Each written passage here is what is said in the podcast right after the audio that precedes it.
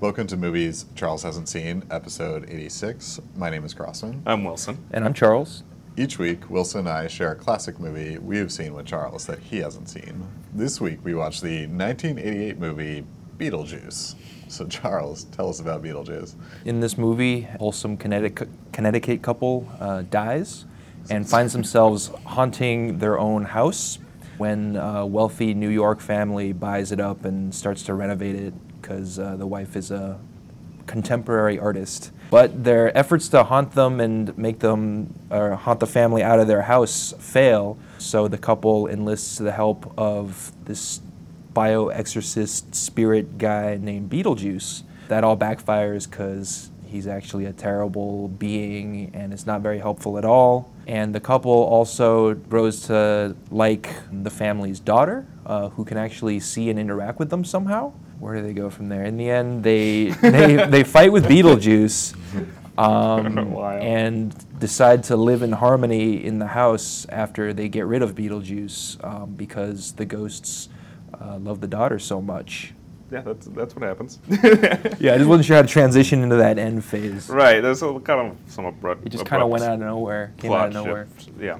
This was uh, your selection, Crossman. Uh, what, what brought you to Beetlejuice? Yeah, this is one of the movies that inspired this podcast. That's I think true. we had multiple conversations that led to us discerning Charles hadn't seen a ton of movies. Two, Uh, well, two years ago. Two years now ago. He has. Now he has. Yeah. Uh, you have a Yeah. Pretty healthy diet of movies now. Yeah. Yeah. Um, Beetlejuice is one of those films. We haven't done a uh, Hmm. Tim a Burton. Tim Burton film, or I don't think we've seen Michael Keaton, or actually a lot of this cast at all.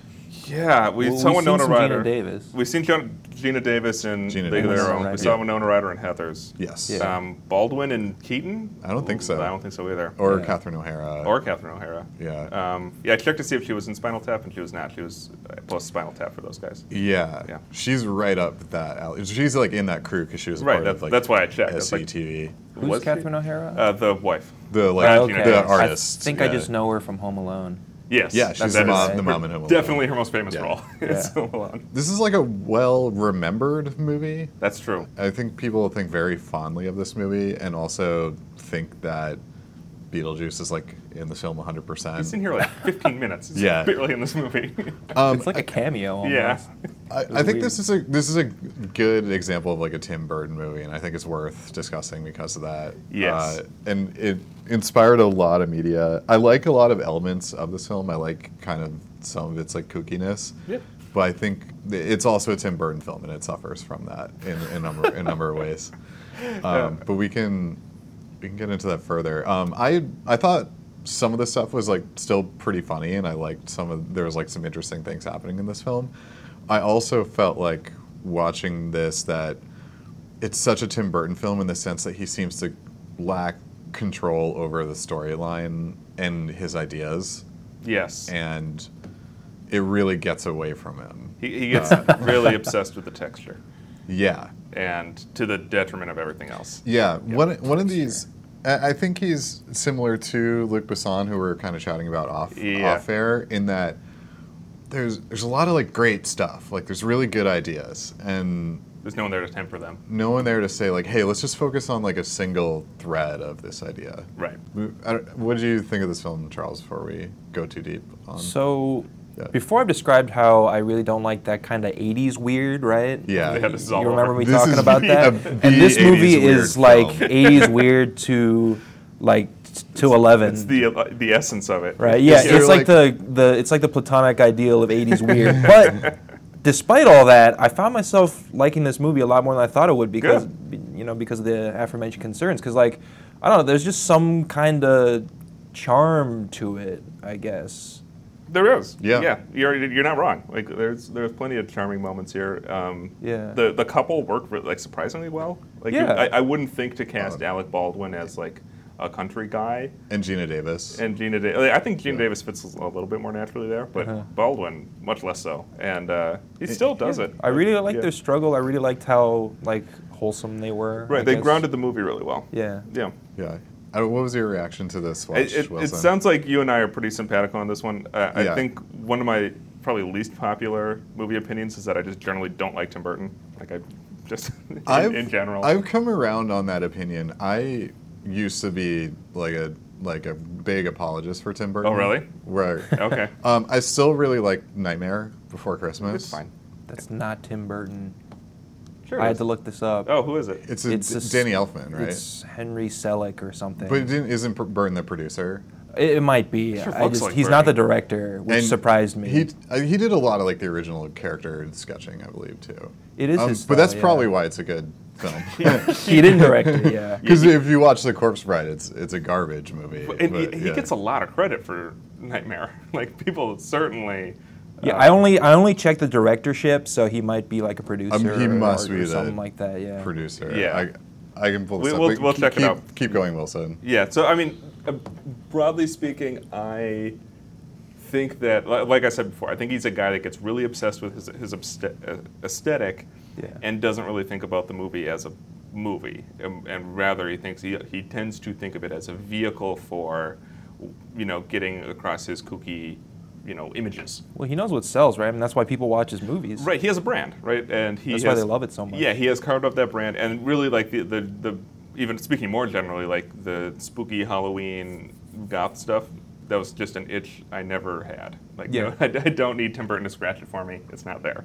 Um, so, Yeah, it's not my I guess aesthetic. you were never a high school girl. Yeah, exactly. It just never, it never did anything. You for weren't me. Winona Ryder You're- from this movie. Yeah, you were never an art student. Right. And and the thing is, I had a lot of friends. I still have a lot of friends that are super into that kind of thing, and it just never landed. So I get Well, that people are into it, but it was he never. he part of my life. definitely like strangled that though, because it was like he, he did like a few things that were interesting and different, right? So he does Batman, Batman Returns, like the super gothic version. He does uh, Nightmare. He does this film. this movie, Edward Scissorhands. But then he like was like, okay, I'm just gonna do this for 40 years, Oh, look And at all it's this money. like- Oh, or okay. 30 years, Yeah, whatever. exactly. I mean, Oh, yeah, it I keeps can license working. this. Yeah, great. and uh, it, it pays. Yeah. yeah, exactly. What, what what does he come out with lately? What's his most recent movie? Well, I he did forget the now. Alice in Wonderland films, Oh, which yeah. were Oh. garbage CGI films and made like a jillion dollars. each. Right, because Uh, people still like uh, Johnny Depp. Um, he did the uh, what's that one with um, Amy Adams that I didn't actually see that looked kind of good. Actually. Big eyes. Yeah. I don't think it got like good ratings. Well, which is and- might be why I yeah. skipped it between that and Tim Yeah. Burton. But um, it at least looked like he was straying from his aesthetic a little bit in that one, Yeah. um, which you know is a good move. so he's he is the producer of Nightmare. Okay. Okay. That makes sense. Yeah. So he's also the producer on James and the Giant Peach, which I have like a, s- a soft spot in my heart for. I really like that film. I remember liking it when I saw it. I've read the book too, and the book is good. yeah, and the film is different from the book, but in, in like a good way. I think it Okay. like streamlines a lot of A lot of elements stuff. of, yeah. He also uh, directed Sleepy Hollow, which I really liked. That was with Depp as well, right? That was with Johnny Depp, yeah. Yeah. Mm-hmm. And Edward Scissorhands, of course, we're leaving also with that Johnny out. Depp. Um, I'm like so-so on Edward Scissorhands. A lot of people really like that film too. I'm not into it. Uh, the same like person who likes his other films likes that. exactly. Um, Yeah. I liked the Sleepy Hollow though. I thought it was like I think I skipped it. it's it's like sort of like what I want that wanted the Meg to be. Like Okay. when we had this conversation like a couple weeks You wanted ago. the shark movie to be the horse movie? Well, no, like it, it pushes violence in like weird Okay. ways in into like surprising ways and like Got it. yeah, Interesting. A very like dark movie. Well, yeah, That, that is his aesthetic. It's Yeah. dark. When's the last time you saw Batman, his Batman movie? ages ago. Okay, because I remember I watched it like two or three years ago when it was on Netflix. It Yeah. was on Netflix for a brief period. It does not hold up. like it's, Uh, I wouldn't be surprised by that at yeah, oh, I mean, Batman Returns is still really good. The first one. Did he it- do both of those? Yeah, yeah. The, the, the Batman Returns, I think, is just his best movie period. Um, but, all. But that's also with the great Danny DeVito and um, Michelle Pfeiffer. Michelle Pfeiffer That's- as Catwoman. Michelle Pfeiffer is the reason that movie is good. Yeah. Like, she fucking kills it. Yeah. Um, but yeah, the first one was really like it, it just felt like silly in a bad way, and it moved along really slowly. He's really obsessed. I think he's really obsessed with like costume and person reveals, Mm-hmm. and I you see that movie do that like many many times because you know it's a superhero movie, so there are many opportunities for that. There wasn't a lot of model for superhero movies though, so they're definitely like still feeling it out when it comes to like the original Batman. Like, Right. S- Superman's like a well-established thing at this time, but Batman was like Well, So it it's like was the a second new territory. franchise, Yeah. right? Right, and this would have been like contemporaneous with Frank Miller's Batman in the comics, and it Yeah. would have been like well after the Adam West thing. So like there are Yeah. many, and so you, you have many different versions of what Batman can be available to him, and he like kind of pulled pieces of all of them together in a way that didn't necessarily make a ton of sense. Yeah. Um, but yeah, that was just okay for We me. should Bring it back to this film. yeah, the, yeah. um, I I uh, agree with you that I, I liked. So what what I found confusing a Be- on Beetle this Beetlejuice watch through was like okay, so we we get the Alec Baldwin Gina Davis characters, they get killed, and then we introduce the New York uh, gentrifiers essentially, or I don't know what's the term for like suburban gentrification. I don't know. I wrote down '80s gentrification in my notes. Which that's what this is, Yeah, right? Because that- I it's think like if Aren't there's a thing- suburbs already super gentrified Yeah. to start? Well, well i- insofar, it, it's like an economic. It, it's not a racial gentrification. Like that's how we think of gentrification along racial lines right now, and it's less that. Well, it is that in that it's like white people who are leaving the city. It's it's the white flight half Yes. of gentrification. Right, but they're Yeah. not replacing. It's white flight. That's what it is. Yeah, yeah, you're right. Yeah, that's exactly what it is. But uh, yeah, if there's a theme in this movie, that is it. Where it's like there's a nice rural community that's being invaded by New Yorkers who Outsiders. have money. Yeah, Yeah. and that they are changing the community to be more like them. Yeah. with no dis- no regard And- for what the integrity of the community is. To me, that was like there's enough of an idea there that like that's that's all I need in in the movie. yeah, you- and- that was the whole. That should have been the whole movie. Yeah. Yeah. It In wasn't s- really a satisfying resolution of that. it felt Yeah, he like. didn't engage with the idea in a I mean, some of it's implied because they like remodel the house back to the way Mm-hmm. it was afterward, and they kind of live in harmony. But like, But it's that's only like implied, I zipped up think. totally off screen. yeah, exactly. It's just Yeah. it- like they never really address it. And the the New York, uh, the people in flight are sort of uh, the the bad guys up until like They're very until they're not, and then they're just like fine at the end. then Beetlejuice yeah, there's is no the bad resolution guy. to Right. the main storyline. So, th- like, the great irony of this movie is that Beetlejuice shouldn't be in it, Yeah, Yeah. right? Like that's Yeah. this it movie- would this have been movie- way better if he just wasn't in. if it. he just wasn't in the movie at all. He doesn't add anything. He doesn't have anything to do with the story that they're telling about. That's true. Now that I think about it, just every Gentrification. time he was there, Yeah. it just felt like the whole movie was being derailed, and I'm like, why? Why are we doing this? Yeah, exactly. And it didn't add that much. The, I, th- I thought the Michael Keaton's performance was really obnoxious. Like I, I didn't. Well, he's really- supposed to be. purposely slow. Yeah, that's his Right, Yeah. no, I get it, but you, you- there's a way to be obnoxious that's obnoxious to the characters, but like not obnoxious to the audience. And I was sitting in there, and I'm like, he's supposed to be like the charismatic center of this movie, and he's not. He's No, just like, he's- go away. I think he's supposed to be the kind of like Looney Tunes tear in the film where Right, like but- something completely wacky and different comes in and But when that Yeah. happens in Looney Tunes, you like it, right? Like when when Yeah. you, you like you, he comes he's, along, he's supposed to be Bugs Bunny. right? And Yeah. we like Bugs Bunny. Yeah. Well, I don't like Beetlejuice. I, Yeah. just, I don't like Yeah. the character. Which is funny because it's like the one thing people remember about this film, and it it has spawned like a ton of other media too. Mm-hmm. There was, like, there a was, cartoon? There was a cartoon that ran for four years. I watched it as a child. Okay. I remember watching it a lot and liking it. Um, Well, is this the? I- I, I meant to look this up beforehand and did not. But is this the first appearance of this character? Like, is this based on a property or is this the thing? Um, I'm pretty sure it's a totally original. Yeah, okay. Well, Huh. to Character. Burton's credit then, because that is a novel idea. Yeah. But um, yeah. Yeah. Okay. Um, I, I had no idea Alec Baldwin was in this movie Yeah, like he sure at is. all, and The- he's like the main one of the main characters. Yeah. Yeah, it has a hell of a cast. That's true. Yeah. It does. Uh, Um, although I don't think everybody's used well. Um, Winona Ryder, for instance, actually Don't do that doesn't much. seem necessary to the movie at all. yeah. well, I mean, Other than she can see the ghosts. Like, yeah, she's kind of an audience surrogate, but really the audience surrogate is the couple. Yeah. She's playing a, like a lamer version of her character from Heather's. Yeah. They're both like. Also, very, I, I had a hard time believing that those movies were out in the same year because I think she looks much younger in this one. Yeah, she I does mean, look like really she's young. probably made up to look much younger, but still, it was Yeah. surprising. And she does. Well, and she's hanging around adults the whole time. Yeah. And Heather, she's just around other youths. I think like the character in Heather's is much more like violent and outgoing and interesting because of that. She makes more and, choices. And here she's just kind of like a lame goth teen.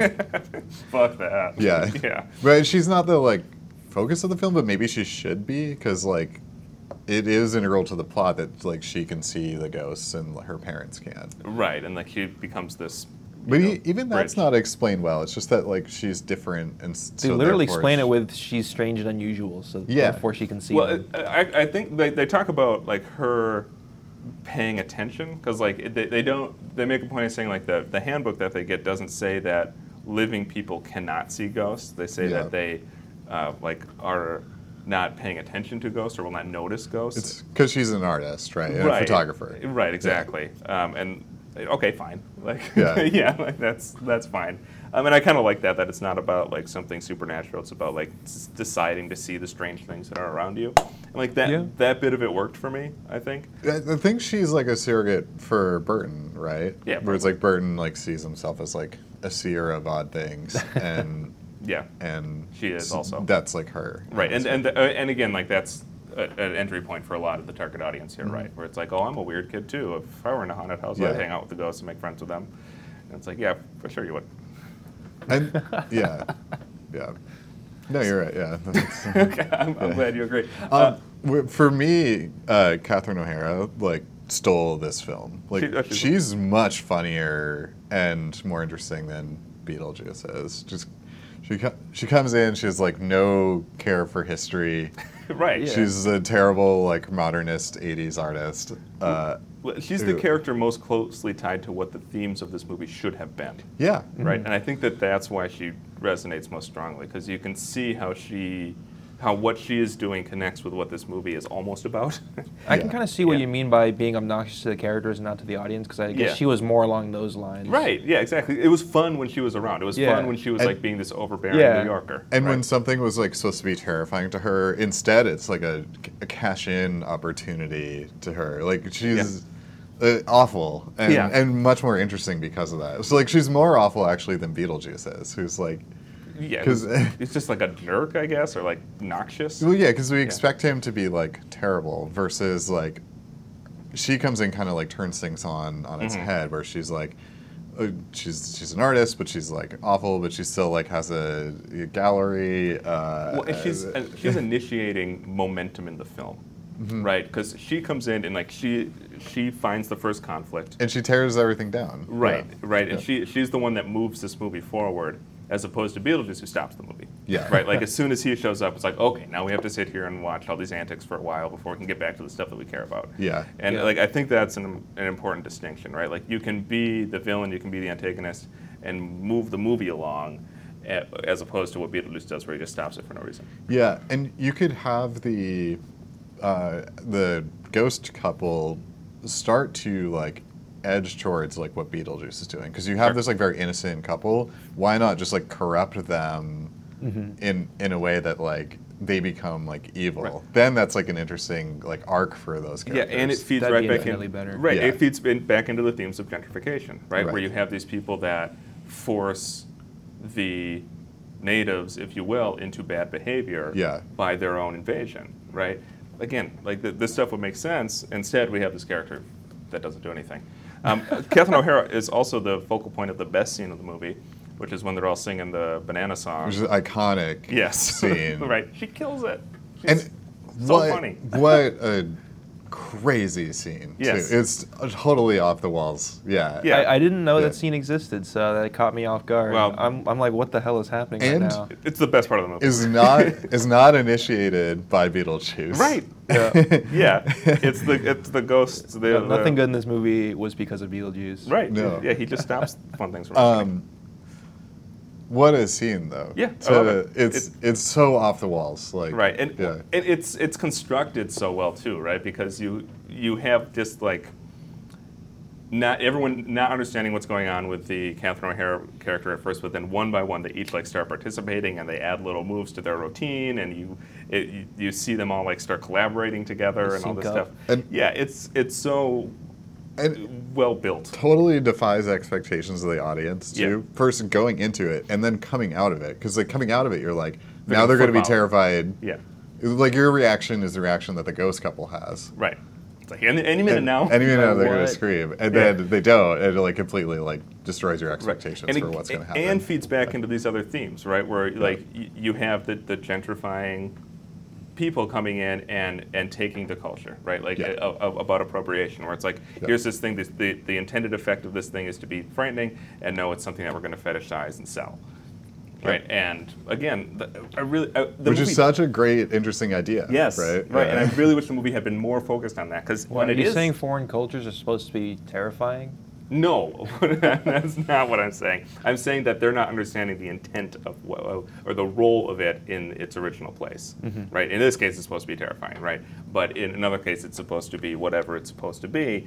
The people coming into it have no understanding of it, no context for it. and and also that they're like they're enjoying it in a way that like if you go on like a tour of some foreign land like to them it's fun and exciting and new Right. and yeah Yeah. where like the intent is totally different Yeah, or the effect, right? Yeah. for the people that actually live it. yeah Um, so a- again, It's- when, when the movie is They're- they're sightseeing in a way that's like it's tourism, yeah it's bad yeah, yeah, exactly. So, uh, like, so when the movie is engaging with those ideas, and I think sometimes it is, it's so much better. And I wish that that Burton had seen that or part of, embraced the, that. part of this is like the, so the, apparently the script went through like a lot of iteration Okay. and originally was just like more of a straight up horror film like It's not scary. yeah, Yeah, so apparently. originally apparent, apparently from what i read like um, you actually like see the deaths of the couple and it's like a bit more gruesome Okay. um, and then uh, Beetle, the presentation of Beetlejuice was meant to be like more terrifying. Like he was more like demon-like in the Okay. original thing, like on the order of like Hellraiser kind Oh, of. all right. Yeah, That would be creepy. yeah. Um, whereas like the comedic tone was like a late addition to this film, actually. Apparently, so Weird. Because yeah. I think in like this, a later iteration of the script. I yeah. think this is just a comedy. Yeah, Yeah, Yeah. like that. I don't even really think of it as a horror film. yeah. I Yeah. mean, there's some spooky scenes and some things are a little gruesome, I guess. yeah, but not many. For- right? For kids, it would like there are elements here that are, would be scary. yeah. Which we- is- Like no, nothing scary happens for a while, and then suddenly they try to they make their first attempts at scaring the family out of their house, right? And so they like come across uh, Gina Davis in the closet and hanged, and she like takes her face off, and there's a loud sound, right? And that just Right. came out of nowhere. I didn't Yeah. expect that. yeah, it's a bit of a jump, right? Yeah. Yeah. Yeah. And I, th- this is like an odd. There's an odd like theme of this in '80s movies where there's Mm-hmm. like, there doesn't seem to be like a clear age intention to the audience. Because I remember uh, like watching this as a kid, and That's when I saw it. there are like there are really real horror elements in this film, and the, It seems like I- something I'd be bothered by as a kid. Yeah, understandably. Yeah. and I connect that with films like Labyrinth or. Um, Witches or the Dark Crystal, even Yeah, where there's, Labyrinth like- has some creepy shit in it. There's really Yeah. creepy stuff in it. Wh- Witches is actually like still straight up scary. Like there are Yeah. scenes that are scary. in Yeah. Witches. Um, there's something going on in the '80s where there's just like no differentiation between like children's media and adult like horror films. yeah, because even on, on Amazon, because I rented this on Amazon, it still classed it as a kids movie. Yeah. Yeah, I saw it. I was like, really? it's like eh, maybe. It, it's probably the like existence or non-existence of like PG-13, where there's Yes. just like no differentiation between like what was clearly intended to be a kid movie and like what's intended to be a- an adult movie. Yeah, like Which- I'm. The, the other place you'll s- the, I actually have a story about this because I used to work at a movie rental store, Yeah. and we would s- show movies on the TVs that were there. And would, if you were the guy working, you got to pick what movies there were. They just had to be PG. You couldn't show anything above PG. So I was like, all right, Airplane. Airplane's rated PG. so I, I pop in Airplane. The graduate's rated G. okay. Yeah. There you go. I could have put that in. um, so I was like, airplane's funny. Like you can come in and out of it. Great. Let's do airplane. So I pop airplane into the movie. It turns out that there's a scene. Have you seen airplane? I have. Okay. So you may remember then that there is a sequence in airplane when they tell people to assume the crash position, and they like go crazy all over the plane and they like throw their stuff around. Well, during that scene, a lady flashes her boobs across the screen, like definitely like right in front of the camera, definitely where you can see it, and then runs back. And I was like, wait a minute, that's not PG content. you, can't, you can't show that here. Um, so yes, you're absolutely right. I think the absence of PG-13 is a culprit here. There's something specific to the 80s though, where like horror films were for kids also. Like, Sure. That's so weird. Or there's man. like Yeah. kids. There's stuff that's like intended for a children's audience that has horror elements to it. Right, like And- kids horror. Because like, Yeah. I don't think any adult would watch this movie and be scared by it, but yeah, a kid would. Yeah, and I don't. I don't know what that means about the 80s. I guess just that like I, d- I don't I don't know. Like I, It's a. that it's was definitely a scary time. theme like within the '80s though. It's specific to like it's a very Mm-hmm. gothic. Uh, they're drawing from like very gothic things, and I, It's I don't that know. 80s weird I'm talking about. Yeah, It is, but yeah, I don't know why. I, I also don't know why it manifests then, other than like just the broad diagnosis of the '80s as a time when the the economy is collapsing and you know Reagan is in power and there's there's a you know, the flight credit to the crunch. suburbs where everything is supposed to be safe, which we kind of we spoke about on like the Freddy Krueger yes, episode. where yeah. it's So like- this idea that crime is everywhere, right? But that that would show up in children's media is peculiar. I, I concur. Yeah. uh, yeah, Um, Speaking of which, what do we think of the effects in this movie? There were a variety. uh, It's uh, a bit hit or sure. miss, I would say, I right? agree. Like, I mean, there were some that were fun, and you could, I mean, you could tell they were claymation, but they were also good. Mm-hmm. and there were some that were very obviously claymation and that were pretty Sto- bad. Like, Stop motion, but uh, sure, yeah. They, they look like they were made of clay, though. That's kind of at what times, I mean. yeah. Um, but yeah, stop motion. There's still the problem with claymation is like uh, clay has a very hard, hard time like holding itself up. Yeah, that makes sense. Um, so a lot of the time it's like puppets with like internal wiring, and that kind of like differentiates claymation and stop motion. okay. Which Oh. is which? So, so we Beetlejuice has stop motion effects, whereas like Gumby is closer to Gumby is claymation. So Okay. you can think of like claymation as like Gumby Got it. versus like King Kong, the original King Kong It's that we stop saw. motion. That's stop motion. Okay. Because Okay. it's like they're like usually nylon or some sort of plastic puppet that has like an internal wiring or skeletal structure. Okay. So, so but, but Gumby is still shot using stop motion techniques, right? Where you like have your clay guy. The technique is the same. Okay. Yeah. Oh. So it's the mod- It's you're- the you're talking media- about a distinction It's the between- media. Yeah. Got it. Okay. Yeah. That makes sense. And most most filmmakers are not going to use clay because it doesn't Yeah. h hold its shape well. Right. Yeah. Okay. Yeah. That makes sense to me. Yeah. I hear Yeah, I mean, there were some parts where it was just like kind of cheesy makeup and it was fun, right? And it fit the cheesy tone of the movie. Uh, and then, you know, some of the face effects I thought were pretty good, like the scene I described before where she rips her face off and there's a loud scream, right? And I- Yeah. I thought that was a fun effect, or when they like stretch their faces out in a kooky way, you know? Yeah. Um, but then there were some scenes where it kind of took me out of it, like when uh, Beetlejuice became a giant snake, uh, or when they went into the sandworm realm. I don't know what the hell that was. It was Saturn. I think they. s- I think there was the a throw. moon is Saturn. Yeah, there was Uh, a throwaway line where they. Yeah, they Which went is to like the their moon and Saturn, limbo. I guess. Sure. Yeah. But Apparently. Like, yeah, again, I, I this guess is the just like- animators there are just really bad at snakes or something. no, uh, so part of this is apparently the film's effects are like bad on purpose. yeah. Okay. So Burton was apparently like very inspired by like B movie effects. And so of the film's like fifteen million dollar budget, they only dedicated one million dollars to the effects. And it's usually like almost two thirds, one thirds, or like half. Nowadays it's like two thirds effects, one third everything Yes. else.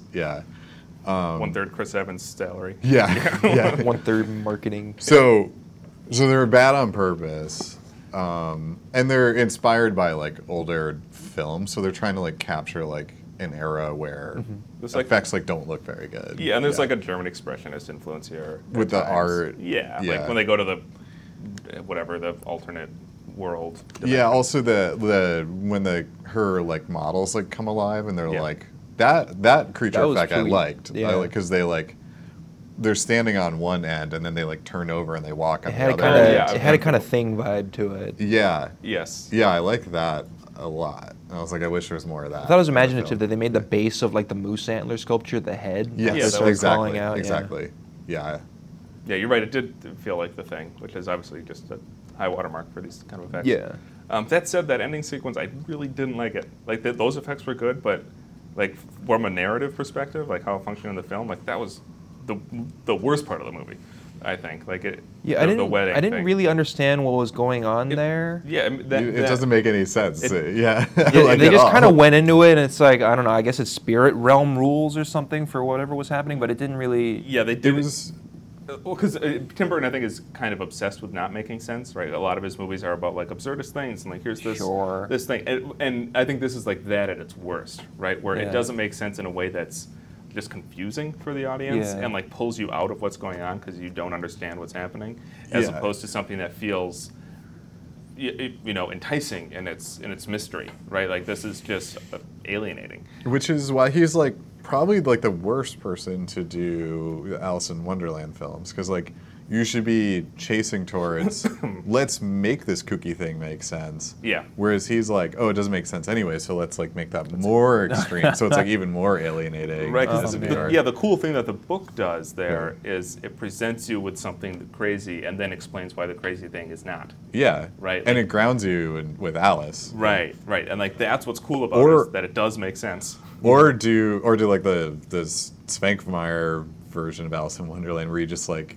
eschew language at all. Yeah. And and then it's just like Right. just totally wide open. Dude, But- yeah, because like, what's but- the um, like? There's that great line from the book where uh, Alice says like she doesn't know how to, she, she doesn't know where she is, and the guy says, "Well, where are you trying to go?" And she says she doesn't know, and the guy says, "It doesn't. Then it doesn't matter where you are." Yeah. it's like, wait a minute, that's that's a crazy response, but also kind of true. And right? why the Disney version's so good. Right. Because, like, Al- Alice is so well grounded in that version. Like, you really sympathize with her Right. plight uh, Yeah, and it- as, as a young person. Yeah, we're, and, and yeah, I think yeah, that's a good read of- Yeah. of, Alice in Wonderland. And I Um, think but, that- but that's what's happening in that last scene, right? Because it's like the really kitchen sink uh, storytelling, where it's just like Beetlejuice and the ghost couple. The ghost couple's dying, and all the sculptures come alive, and, and Now they're getting and we're- married, and we're and- like, yeah, Yeah. and the- we don't know why, we don't know like, and then he Yeah. opens up a hole in the wall, and like, Yeah. I could tell that it was Yeah. supposed to be like the climactic scene just based on how it was edited and Sure. how it felt and stuff like that. But at the same time, it didn't really, I didn't have that visceral, like, this is a climactic moment feeling. It was just like, oh, things are happening. Yeah, well, uh, one of the reasons for that, I think, is that it doesn't. What happens in the climax doesn't tie back to anything else that happened in the movie. There's no and there's no attempt to explain to the viewer why all of this is happening. Yeah. Versus like uh, I think like Wayne's World, for all of its faults, um, still like tries to explain like well this is, like they go really fast through Yeah. Mm-hmm. it, but it's like funny and they explain like kind of what's happening Yeah, at well- the end. Yeah, and it helps that Wayne, Wor- Wayne's World is just funnier than this movie. Yeah, but but there's a certain like acceleration to Wayne's World like this movie Yeah. where it's like and suddenly it's over. But like in that suddenly moment, they like explain everything. yeah. It Whereas this fits is, with the rest of the movie. Yeah. Yeah, well, uh, and I think you can compare that closing, s- the, the climactic sequence when to the sequence when Gina Davis and Alec Baldwin go to hell or whatever the afterlife world is, because there they still have these same crazy kind of elements, but there is kind of a dream logic to it, right? Yeah. Like you, you can see like how this is sequenced in a way that makes some kind of sense. And yeah, so much more interesting than the Beetlejuice version Yeah. of the afterworld because it's like, oh, you know, it's this terrible bureaucracy. There's this woman who's like kind of this uh, like manager. She does a good job of explaining what's happening to the main character. So like, even though it's crazy, like she grounds it and like, this doesn't make sense, but here's Yeah. what's happening. right. It's fun to see all the dead people and try to figure out how they died. Yeah. Yeah, yeah, Like the, the- instead of just like here's a crazy dude that's gonna marry them now, right? Yeah. Like it, it means something. Uh, I forget the woman that plays the the like the undead manager. Right. She's like the chief whatever of the undead. Yes. She's great. Yeah. Though, and if you, it's very small, great detail. Is her neck has been Yes. slit, and when she's smoking, all the smoke comes out of I the. saw that. I didn't Nice. notice The that neck actually. slit, I yeah. was looking for something and she looked pretty clean. I- Yeah, yeah, I that was I it. didn't notice that. Yeah, I didn't notice until she started smoking. But And, and there's a lot of like Yeah. great visual jokes. Yeah. The- there's like the flattened guy and like. R- right, how the- do I look? And- the waiting room is like very interesting and like, it, it feels like a in a, like a closed idea, right? right. Well, and Yeah. it feels like Mm. the other people in that world do understand what's going on. Yeah. Right. Whereas you, you are then placed in the position of Alec Baldwin and Gina Davis as the outsider of this world in this world where. Yeah. Everything seems to make sense, but there is an unknowable order to it, Yeah. Mm-hmm. which is an Alice in Wonderland type of fact. Yes. as opposed to the climactic sequence where nobody knows what's going on and there- you don't get this sense of there being Yeah. an unknowable order, but just randomness. Although Yeah. I'm trying to think of like how we got to that point in the movie, and it still does kind of tie into the themes that we were talking about before, because like we get to that point because their like designer, like their gay designer advisor guy, um, thinks that he understands the paranormal, right? Yeah. And so he Yeah. starts chanting the ritual that caused them to appear in their wedding outfits Yeah. because they want to like get these ghosts out to capitalize on them, right? Mm-hmm. Um, and that's what causes the daughter to call for Beetlejuice to help them and what gets them into that whole climactic scene. So I guess it still does sort of tie into it in that that's why all those problems happen. Yeah, you're, you're correct. Um, eh, but this is just another problem of the Beetlejuice character, right? Because that all does make sense until Beetlejuice shows up. Yep. you know, right? Like he doesn't. And then, have, oh, here we And go. it, it's Yeah. unclear why he would help versus like the manager woman from the underworld. Well, she's too like, busy. She's got too many clients. Yeah, but she's she's way more interesting as a character. Right, Yeah. right, exactly. And and Yeah. she it, like her role within the story is more meaningful, and again, simply makes more sense. Yeah. Whereas how Beetlejuice fits into the movie thematically is isn't clear to me. Like how how he fits into this story about white flight and gentrification isn't i- isn't there. Nope. And so when he shows up at the very climactic moment that's bringing together all these themes, it falls flat. Which, but yeah, I, Yeah. I, I, I think you're correct, though, that that is the right They way to tried. read that. Or, yeah, to There was read an that ortho attempt. sequence. It Yeah. it makes much more sense that like the children's cartoon, the focal point of that was on Beetlejuice, Right. Because it applies so much better to a cartoon world where. Mm-hmm. You know, you have a 12 minute story or whatever, and you just need some kooky stuff to happen for kids, right? Right. uh, in like a slightly gothic setting, and that that like makes a l- lot more sense. This here, it's just like added on as like a layer that is not necessary. Right. Yeah. Yeah. It should have just been uh, Yeah. th- the same movie without Beetlejuice. Um, I was reminded of what was that Nicole Kidman movie um, with the ghosts, where they're trying to ex- exercise the ghosts from their haunted house that they. The Others. You seen The Others? I don't think so. Oh, You'd probably like it. It's good. Mm-hmm. Um, eh, but it's like the the serious adult version of this movie. Oh, okay. and, um, and it actually works pretty well. Oh. Is it actually scary? Yes. Yes, it is. Okay. Definitely. Um, and also very good. One of the great reveals I've seen, period. Um, so that one's worth seeing, but yeah, you should check it out if you haven't seen it. It's like this movie only for real. Okay. Yeah. Um, so what do we, so we? You brought up the ortho character. How do we feel about him? Like it, it was a lot of gay stereotyping, I Yeah. think, It's a very feels common 80s thing. again feels very 80s to me. Like I think that's pro- maybe the element that has aged least well Yeah. in this movie. That actor was also, I think, in real life treated quite poorly. I think I remember reading that like yeah. he Like during the production of this film, or just in no, general? just his In throughout general? his No, that's career bad. was not treated well, and I think he ended up killing himself. Oh, geez, if- really? If, I remember correctly, That's too or bad. he died in some way. But he like his life is not is like a his real life is like a tragic No, story. Oh, That's too bad. yeah, Yeah. Well, and, and Uh, the, the guy that plays the gentrifying father here was the principal in Yeah. Ferris Bueller. yes. Didn't he work out to actually be a pedophile? He didn't just look like a I pedophile. thought I I heard think about you're that. right. Yeah, Yeah. yeah. Yeah. so there's a few tortured. He's also Lives here. another kind of unnecessary character where he's just kind of like putzing around the house and like doesn't have. A Yeah, lot but to you can do. tell he's involved in real estate, right? He's talking about buying up the whole town because Yeah. they don't know what it's worth Literally, or whatever, right? yeah, he's Yeah. like fucking Mr. Uh, it's the guy from It's a Wonderful Life. It's like that guy. Yeah, the banker. Yeah, Potter, Uh, Mr. Potter. He's definitely like the D or E plot of this movie, though, where it's like, He's the. You need an He's kinda excuse for the there. Catherine O'Hara character to show up. Yeah. and that's why he's here. Like, that's it. but that, that, then therefore, That's like, fine. why have him, right? Like, she could be independently wealthy as an artist and just like center it on her. Her and her, If uh, anything, it's like much more interesting that she just like, She's a single mother, right? Brings along Yeah, another but rider. he's not Yeah. there enough to like feel like he's weighing down the movie. On no, the no, not at Beetlejuice, all. so- You're you're right there. Yeah. But I was just like, whenever I'm with that character, I'm like, I don't, I don't know What what have to do with this other Yeah. than he's just kind of like some like '80s dipshit business guy. he is that. Yeah. Um, I really liked his boss, uh, the, the Robert Much- Goulet character. much more interesting, that yeah. guy was. He had like this voice, like he has this manner of speech that just felt like, it, it- it- like he was like the '80s guy from that that episode of Futurama. Yes. Right. It's like, it was like if Oh, that the, guy. the Wall Street parody business guy. Yeah, Mr. Bonitis.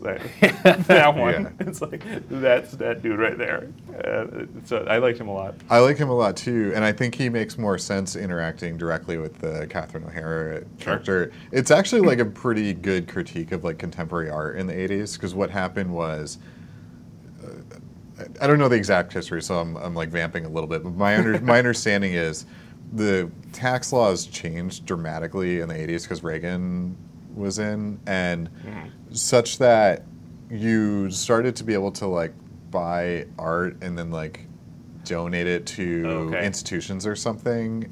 Um, so then there was this like mad rush to like buy a bunch of contemporary art during during that time Weird. period, and it produced a lot of like really terrible contemporary like modern Because artists. you just need it quickly. Yeah, and so Catherine O'Hara is like a great like kind of critique of like what's happening in art at that moment. That's really interesting. Um, they they don't follow through on it well enough because she's like.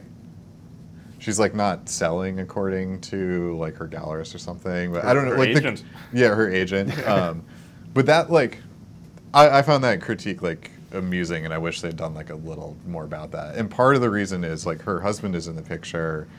If we just got rid of that character and focused on like her story, there's a lot that needs to be trimmed out of this movie, which is this is a Tim Burton movie. it's a Tim Burton movie. Yeah. It, it sure is.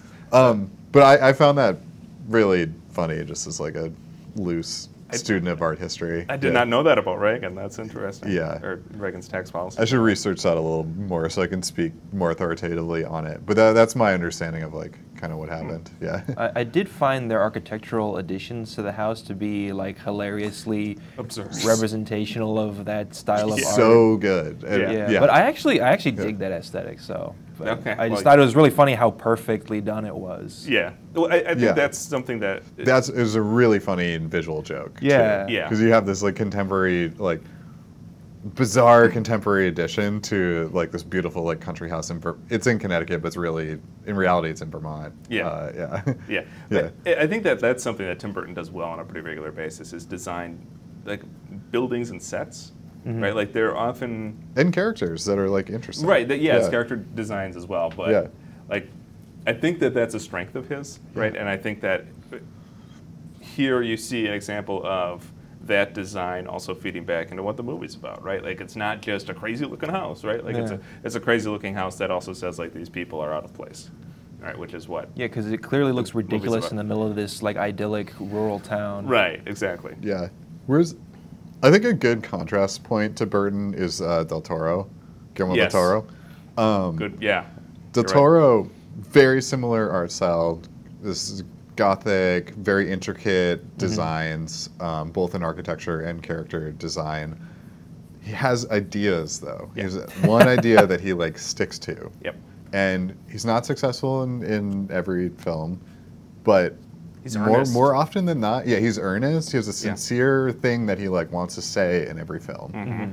and he d- he does a good job of like focusing on that one thing. Like, Yeah, that's Pan, a great comparison. um, Pan's yeah. Labyrinth is a really good example. That's his best film though. But Right. Pacific Rim, you know, he- it's yeah, Shape yeah. of Water that we all just saw recently. Shape of Water. Yeah, even the Hellboy series is visually amazing, but kind of strays a lot, and that's where you see like issues in Mm-hmm. Del Toro. It's that's like the closest to like a Tim Burton film is Hellboy. Right, w- and what do you Yeah. know? It's his, it's a, the franchise movie that he made. Yep. Right, it's the one that where he doesn't have complete control over it. And I think what you see with Tim Burton, especially later in his career, the franchise he buys into is the Tim Burton franchise. Right, you see, seriously, right? Like you- you see him s- w- with all his mer- his merchandising at uh, Hot Topic. You see, Yep. you know, e- essentially just sequels to. To Nightmare Before or Night, whatever the fuck the Nightmare movie, Nightmare Christmas Corpse movie is. Bride.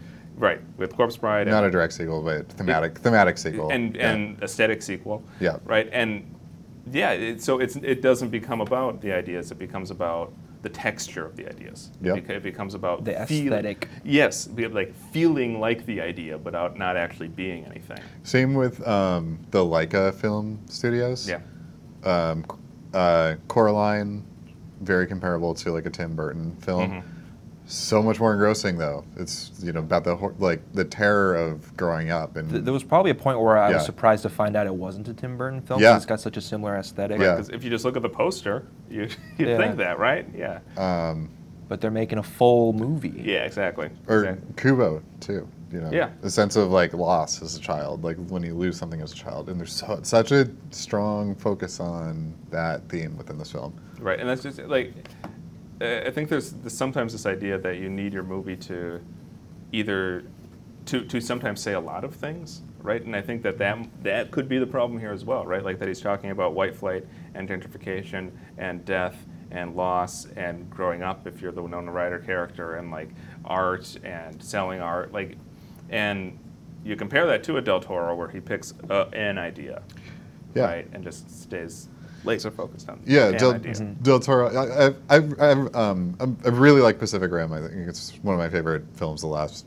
20 years, Sure. even. But th- Same. such an interesting idea, right? Because he's like, well, what what if these like goofy monsters like actually Shut up. attacked, right? Yeah. and like treats it in like a very serious way, right? It's it's still, you know, it, it's not meant to be like a life changing film, but it's like very thoughtful and like, oh well, you know, here's how the monsters would look, and this is like if we had to solve the problem in this one specific way, even though it doesn't make sense, if we just if we just stick to it and treat it sincerely, it works as a film, and and Yeah, it's a well-constructed universe. That's part of what Yeah. like was so appealing about it, right? Right. Yeah. Well, and he didn't go into it saying, "I want to make a movie with cool robots," right? He, like the cool robots were almost incidental to the idea of, "I want to make an effective movie Or- about this thing." Ye- ye- yes, and he studied a, a history of media that dealt with similar ideas Mm-hmm. and, and drew on those ideas in a thoughtful way and did something new with it. Yeah. Yeah. Yeah, as opposed to Tim Just- Burton, who's drawing, who's studying the ideas of Tim Burton and drawing on those ideas in the same way. well, the no, he's just same d- way. drawing from all over and, and doesn't have like a, a focus, Yeah, right? yeah, 'Cause- also that. Yeah. Yeah. Especially early But- in his career. Th- this is the problem when like you bank a film really early in your career Mm-hmm. and then nobody says no to you forever. Um, Yeah. also known as the Kevin Smith problem. Yeah. Well, finally, people have started to say no to him. Um, right. But yeah, you're right. Like Kevin Smith is like a good comparison point, where it was like, you made like a jillion dollars off this one film, so like, okay, now go do whatever you want. Sometimes it turns out really well, and then other times it's like, Yeah. it- Well, I mean, it's- you just got there's lucky. not a guarantee to like repeat that. Yeah. I c like it worked out well for Tarantino, yeah. and uh, I don't, I'm not sure who else in recent history. Um, the the list is short, I think. Yeah. Yeah. Um, so, y- I think Well, you're very few right. people earn that blank check, right? Right. That's that's the what I'm first saying. place. Right. It's hard to have a smash hit right off the gates. Yeah. Like uh, James Cameron would be a good, probably good example. Yeah. Um, and the Scott brothers. Yeah. Yeah. Yeah. That's, yeah. That's true. Um, yeah. Any uh, any closing thoughts on on uh, Beetlejuice? Still surprised how much I liked it. Okay, I'm glad Despite you liked it. the And I- concerns, yeah, I it was didn't. fun. I, I don't want to be too down on it. Like I, I didn't hate the movie. There's plenty of, of it that I enjoyed, and I just wish that it had had a different director. Frankly, Yeah. I'm in the same place. Like I, I, lo- I like a lot of the things that are happening in this film, yeah, and I'm really surprised at like the cultural legacy of this film. Okay. Well, I, at the time, there wasn't really anything else that looked like it, right? Again, Yeah, you're right. again to Yeah. Tim Burton's credit, right? Yeah. Like that makes this a very novel. How early in his Correct. career was this? It's This is- at, it's post Batman, so like Oh, right. No, it isn't. It was right before Batman. Bat, Yeah. Wasn't Batman '89, and this was '88. mm, I thought he got this because Batman was like a huge success. I think it might have been the other way around. Uh, yeah, Batman was '89. This was '88. Maybe this is why he got Batman. That's then. what- that's I what I don't- Is- think. Is this like the start of his aesthetic? That- Was this his initial hit? I think it might have been. Yeah, that would that would make sense to me. Because yeah, Batman. This, This, is this is our villain backstory. is his origin story. Yeah, exactly. Because No, it's uh, let's see. Sorry, I'm just looking at the timeline. Did Edward Scissorhands come out before this though? I thought that was like 90, but I'm not actually sure. I, I have not paid enough uh, attention. You're to Tim right. Burton. It's ninety. Yeah, Okay, so maybe this is what really puts him on the map here. yeah, and, and I get it, right? Yeah. Because this looks like a promising movie. It's like here's a guy with that has a weird aesthetic, and Yeah. like he's. really, You know, marshaling something original here and making a bunch of money doing it. Yes, let's let him write his blank check. You know, I get that. And Del Toro has like a really similar career arc. Sure. So he's like a really good comparison point here. We, and that's a career arc pretty common out of Yeah. uh, directors that came up in the late 80s, early 90s, Yeah. right? Because you, you see, like, that's when it became easier for people that to, to enter movies, for directors to enter film. Um, and it became a little bit more democratic for a while. yeah. Yeah. Um, so he needs a product of that, and, you know, more power to him. All right. Um, so in any, in any way, any case, we'll be back um, shortly with things we've seen. See you soon. And we're back with things we've seen. Uh, Wilson, you're going to go first this week. I am going to go first this week. Um, so I saw a comedy uh, this week called Support the Girls. Um, it's gotten a l- medium amount of buzz um, recently. I think I saw it on my Alamo Draft House newsletter. There, there you go. I saw it at the Animal Draft House. I must have missed that. I did see they're opening up a VHS store. right Yes, I now. saw that. It's Yeah. there. It's still under. Not to const- buy off track you here, but no, that's fine because Yeah. it was under construction when I was there this weekend. Um, but they still had like a little kiosk where you could see the stuff that they were going to rent. Um, and it's neat. It's just I, it's cool that that I'm exists. excited for that. I wish I was living closer. To I'm the 20 Alamo. minutes away, so Yeah. yeah, Nice. it's great for Alright. me. Okay. Um, but I Anyways. saw support the girls. Uh, Same guy that directed uh, Computer Chess that you saw Mm-hmm. and liked. Yeah. yeah. Um, this movie is. I still haven't seen Computer Chess, but based on your description of it, uh, similar and different in important ways. Uh, the, it takes place at like a Hooters equivalent restaurant. Um, th- so it's this kind of a day in the life story. It centers around the manager of this restaurant, played by Regina Hall, um, and how she is it- like she, she ends up getting she ends up losing her job like halfway through the movie and it's about like the build up to that moment um, but what i like about it is that if it's funny and it feels like this kind of not quite a plotless movie but a quietly plotted movie so the big events don't feel like big events right like it just feels like here's an here's one more thing that this woman has to deal with here's another thing that throws a wrench in really pretty basic plans about how to get through your day-to-day life um, it stars Haley Lou Richardson in well, not stars, but Haley Lou, Rich- Lou Richardson is in a supporting role. Um, she was in um, Columbus, which I liked a lot last year, um, and also in Split, which I did not like as much last year. um, but she is working out to be a pretty versatile young actress.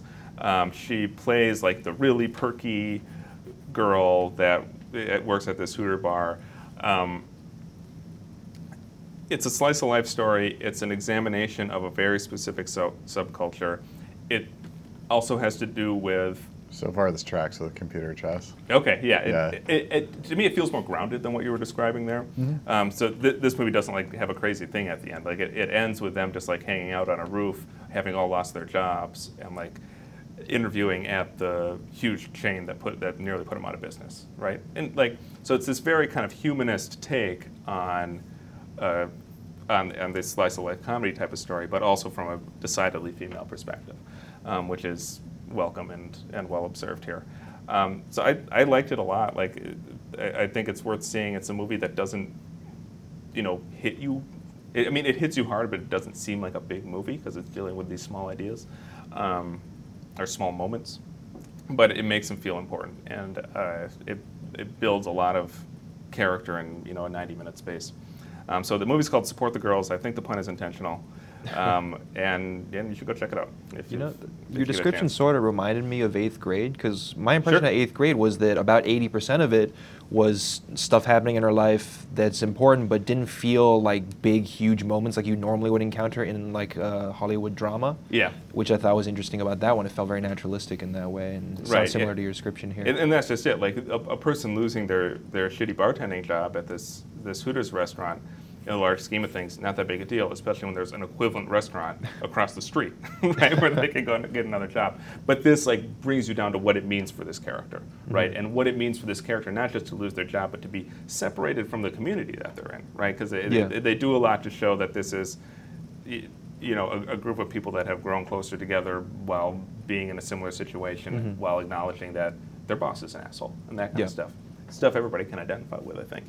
Um, so yeah, it's a, it's a crisp 90 minutes. It's a funny movie. Um, Regina Hall kills it. Like she's just centers this, this movie in a, a, a really important way. Um, so yeah, it's called uh, Support the Girls. Go check it out. Yeah. What did you see, uh, Charles? Something good? I saw Crazy Rich Asians, and I Okay. wasn't sure if I wanted to see it because I'm not too into like romantic comedies and that sort of deal. But I figured, you know, it's kind of an important moment for my people, and uh, you know, I wanted to go and support the movie. This right? is like a top to bottom Asian production, right? I believe Yeah. so, but it, importantly, it's also like American Asian made, not like a movie from China. Although it's a about Singapore, right? It's about like Chinese people in Singapore. Yeah. Okay. Um, so I have a very mixed reaction to this movie, I guess, because I, I, I might have too many expectations for this kind of movie going into it since I mean there's so few movies featuring a lot of Asian and, and Asian American people in it, right? So all my hopes and dreams are kind of heaped onto this one, but like, you know, it's not really a movie about anything or not it's not that closely tied to things that I've experienced because like it centers around this Asian American woman who's getting married to um, someone who's closer tied, more closely tied to his Chinese culture, right? Um, and that's not something I've had to deal with yet. Um, um, but like, you know, I can see elements of things that I can uh, identify with. It's something that I appreciated more when I thought about it more Sure. uh, after it was over rather than something that I viscerally identified with during the movie. Um, so initially, I felt a bit disappointed in that regard, but I've appreciated it more the more I've thought about it because they talk a lot about how like American culture values following your passions, whereas Asian culture values putting your family first and things like that. collective versus individual. Yeah, and so the whole like conflict is how the main character can kind of put those two things together, um, and kind of get a win-win situation, uh, and like marry uh, her boyfriend and not have him lose his family in the process and that kind of thing, right? Um, there's a very good climactic scene where they play mahjong, and I actually read a whole article detailing all the different elements of symbolism I heard about this. uh, in that scene, and like I got the idea despite not knowing how to play mahjong during the scene. Um, but reading about all the little details and all the little symbolisms in that scene afterward really opened my eyes to how brilliantly constructed it was. And it's not explained in the movie, which I think Mm-hmm. is a strength because it feels less like fetishizing of the culture, I guess, because it's just how it is. Right. And it's like assuming knowledge. On the, it's giving the audience credit for knowledge. whether or not yeah, they something actually like have it. that, right? Um, and that feels more culturally uh, genuine. Yeah. yeah. Um, so things like that, um, I felt I could identify with, or like there's a scene where they they make wontons, they make dumplings, right? Uh, and while I haven't made it myself, I've definitely watched my parents make a lot of those, um, so I could kind of identify with the sort of um, like culture the of that. signifiers. It- Sorry. The signifiers. Yeah, yeah. Um, now, there's definitely other problems I had with the movie. Like, I felt like it was too much about their richness. So th- it is crazy rich Asians, and they are extremely, extremely wealthy, um, an extremely wealthy family that she's marrying into. Um, and so a lot of it is the spectacle of how wealthy they are, right? And I felt like the elements of Asian culture are kind of lost within that because obviously most Chinese people aren't that wealthy, right? And so No like shit. it's very hard to identify with it when even the even the underdog family that she kind of stays with, like it's a former roommate, it's the Aquafina char- character Oh, okay. um, she's like supposed to be the underdog, um, and she's still super rich. Like they still have a mansion, like Not fancy crazy dresses rich, and a, and super a- rich. yeah, exactly. Yeah. So it was kind of weird to see that. Yeah. It was a bit overemphasized, um, just seeing all the blatant displays of wealth and things like that, and that I think that's what. was weird. I haven't seen this movie yet, despite it really being a huge hit. Yeah. Um, and that's why, like, I, I'm not sure. I Ruled the wanted to- box office two weekends in a row. Yeah, and I mean they were quite. I'm happy weekends, it's but done still. well. Yeah, yeah, I am too. Uh, but like the reason I've been slow to get to it is that reason. Like I don't know if I wanted to see a bunch of like ostentatious displays of wealth for you know an hour forty or whatever it is. Yeah, so that was a little peculiar to deal with. Now, I mean, the main character is definitely not wealthy. She has a single mother and had to kind of make Okay. a name for herself, and she's a professor and things like that. Um, but it, it was a bit strange to see her like contend with this world while I was hoping for more of like a cultural sort of understanding, right? Yeah. And there, there's definitely a lot of both, but yeah, too much wealthiness, I think. Yeah. Was it funny? It's supposed to be a comedy, right? Um, I thought it was pretty funny, yeah. Yeah. Okay. Yeah, it wasn't like riotously funny, but it, it was good enough. Yeah, it- that's half romantic comedy. It's half the half the formula there, right? Yeah, yeah. Um, and like, I, I thought that the the last segment of it, like the end part, was very satisfying and very well done. Okay, that's the mahjong sequence, right? Doesn't it close? with um, Yeah, that? like the, Okay. the- around like the the major climactic conflict to the mahjong scene, and then like leading up to the end of the movie, I thought that was really well done. Um, there's like a part at the end that like made the whole audience gasp, and I've heard that everyone else who saw it had the same reaction Oh, really? from their Okay, audience, now and I it- thought it was really cool. It was set up pretty That's well. interesting. Um, yeah. So all in all, uh, I like it the more I think about it actually, uh, and I can appreciate like the cultural um, representation a lot more when I think about it. Um, so yeah, I'm Well- happy. I'm happy. I'm happy it exists. I'm happy I saw it. Okay, maybe I'll get to it this weekend then on your on your recommendation. Uh, how about you, Crossman? What did you see? Rewatch the 1996 Schwarzenegger vehicle Eraser, which is on uh, I've seen that. Netflix. Like- You've like seen the it? I've seen it.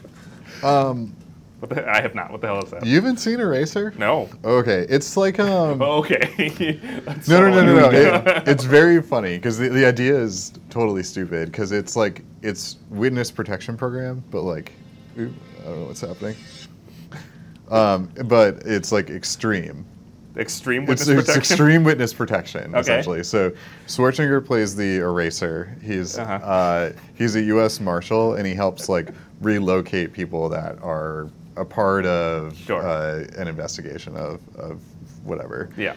Um, so he uh, th- th- Vanessa Williams is uh, the other main character in this film. She works at a weapons manufacturer, and she has like inside info. Um, and she's like she's like an FBI uh, Informant. informant. Right. Um, it turns out the company is selling their weapons to terrorists, and Just like Reagan. yeah. uh, and so she um, she has this information, and then uh, the company figures this out, and they like try and kill her uh, and erase. Again, like Reagan. And then Schwarzenegger like puts her into a new life, and then like protects her throughout the film because Got like it. the people from the company are like trying to kill her. Um, James Caan is in this film. Oh, really? He, Okay. uh, he plays like one of the evil dudes. Got it. Um, number of people from uh, uh, The West Wing too. Number of like Hmm. West Wing actor. uh, He, he's the actors. perfect evil businessman guy. Yes. James Caan. Yeah. Yeah, totally. Um, this is like a very like by the numbers Schwarzenegger film, so it's like he kills people and then like says something cool and then um, Drops Does he the say one-liner. you're erased at some point? oh yeah, oh yeah. It's Fucking know it. it's the like it's the ultimate Wait, is line this, in is that this the one film. where he kills the CG alligator and says your luggage? Yes, yes, he does. That's so fucking stupid. Yeah. Uh, And it was like a bad CG alligator. Yeah, it's not not great. The CG CG, luggage. CG doesn't hold up super well in this Imagine film, that. including the uh, one of the scenes that the movie is known for, where he um, opens up the emergency exit on a plane and then throws a parachute out and then jumps out after it. No, that's not how that works. Uh, yeah. Um, and then he's able to like get the parachute, but then the plane like comes around and tries to like hit him out of the air. Because you could you could do that with Of course you can. a with a passenger jet, Yeah. which is impossible. Yes. Um, and then he has to like let go of that parachute, and then Get a he, new one? he- well, he has an emergency backup because it's like a military style Sure. shoot. Um, what, what really struck me like on this watch through though is that like films like this are just like not being made anymore. Just saw This- Rampage. y- Ram- Rampage is like not this though. Okay. Like like this is like a enjoyable action. Oh, So you liked it? film. Yeah, I like this film a lot. Okay. Well, you I- did say you rewatched it. So With I a suppose you specific must- level of camp to it, right? Yeah. Yeah. Yeah, Yeah. where it's like it's serious but like not too serious. Okay. Uh, That's what I love about Arnold Schwarzenegger and like Yeah. his action movie catalog. It's just Yeah. there's always that like little bit of humor to it. Commando is a really A good lot of example humor to it, of yeah. that. Um, Yeah. Kindergarten Cop. not kindergarten cop. Um, but yeah, there's there's a lot of examples of this in Schwarzenegger's career, and it really seems like a film type that kind of like lived and died by Schwarzenegger. Like, And it's a shame because we have the perfect candidate for it right now in Jason In The Rock. Stath- Jason Statham. yeah, That's who should be doing this. yes, Yeah, that, that's the guy. Uh, That's he's true. hilarious. he I- is I funny. liked- he has yeah, good I comedy like chops. Crank a lot. Yeah, I good. think that's that's kind of getting into that territory Well, where it- it's super cheesy and like it knows that it's cheesy, so it embraces it. Yeah, did you see Spy? I feel like I've talked Yeah, about this movie yeah. before. I didn't like Spy, but I, You're I do wrong. see the connections that Yeah. you're drawing. Right, but you know, I, I thought that was like even too hammy for that. but yeah, I don't, I don't, I don't know what we've really lost. Like I like, I like these films, but I think it's just like we've just like lost Schwarzenegger films. We've lost middle, and, th- and this point has been made many times. We've lost middle brow movies Yes. right? Or like middle budget movies. Yes. Mm-hmm. And like that's what these were a lot of times, middle budget movies. Yep. And we so now all we have is like super super cheap movies or humongous blockbusters. Again, not a novel point to make, but I think that this may be a casualty of that that phenomenon. It probably is, yeah, because Yeah. these are like a you know, you know, you got thirty million bucks, you get a script, and you get attach Yeah. Arnold Schwarzenegger to it, and then make a film. You're right. You knock it out in a couple weeks, and Yeah, there you go. I think Fast and Furious is kind of like drawing from Sure. this, but they're they're still just very different from what. There's like very different thing that's what's happening in Fast. They're just and too well Furious. made. Yeah. In a sense, yeah. And like Yeah. they sometimes want you to take them seriously. And Yeah. I think that like with these kind of movies that you're describing, they at no point want you to take it seriously. No, it's supposed to be a fun action Yeah, movie, exactly. and it is. Does he like- dual wield railguns in this one? He dual wields them, right? Yeah, he does. yes, he does. Yeah, it does. There's also a. Uh, I, I remember reading like a long blog post where someone like did out the physics of, of the railgun and like what would happen if you were to like fire You one of would these die? things. No, well, yes, uh, but you would also be. Um, wh- so if you were to stand at on the ground and point the railgun at the horizon and shoot it, you would be launched into space horizontally because of the way Newtonian physics work. Um, and someone like did out the math that like You would die. which shows that like you know, the fact that you'd be launched into orbit by like firing a gun like this. That's great. So you, you, Uh, you'd be dead well before you got to space, I suppose. But uh, yeah. okay. Yeah, well, you'd be immolated by the friction of air. right, Yeah. exactly. Um, but I like that somebody went through the effort of like doing all the calculations on like. What That's would- another part of what the would charm of these movies. You Yeah. get hilarious analyses like this. Yes, Yeah. exactly. happen. Um, So races The- are are uh, recommend still. it's it's funny. There's uh there's a he helps this like kind of mafia goomba like early in the film, Yeah. and that guy like brings a lot of humor to the film that I think is ne- warranted and is Yeah. good. Um, I, I, th- I think it's a good like Schwarzenegger vehicle, and I miss having stuff like that. I know he's trying to tried to relaunch his career a bit, and none of the films seem worth watching. Like, No. yeah, Yeah. And they're all too serious, really. That's the feeling I get. yeah, Yeah, he made like a serious zombie movie. Yeah, what was that? it's like, yeah. don't I know. didn't see it. Yeah, it's I, like- it probably wasn't very good. It seemed. I guess the era is just like past, but I think you're right. It's budget and taste, bummer. changing tastes. I guess. Yeah, Yeah. it's- I think there would still be an audience for that Yeah. if if they were made. Yeah, I think it's great. So- It's th- that type of movie. Uh, so, which Schwarzenegger film do you want to watch next week? Uh, no Schwarzenegger Wilson? film, but I do want to do a genre film. Uh, we're gonna go to Japan for Yojimbo. Finally, get some Kurosawa in there. One of the most important directors in the history of cinema, um, and this is probably his really the movie that put him on the map and really his most accessible movie. Um, so Yojimbo is the pick for next week. Uh, thank you everybody for listening. Uh, we appreciate the audience. Um, if you're liking the show, please share it on your various social media platforms. We are on SoundCloud and iTunes and Google Play and I think there's some some other platform in there, Facebook. Um, so find us out there if you haven't yet, and join us next week for Yojimbo.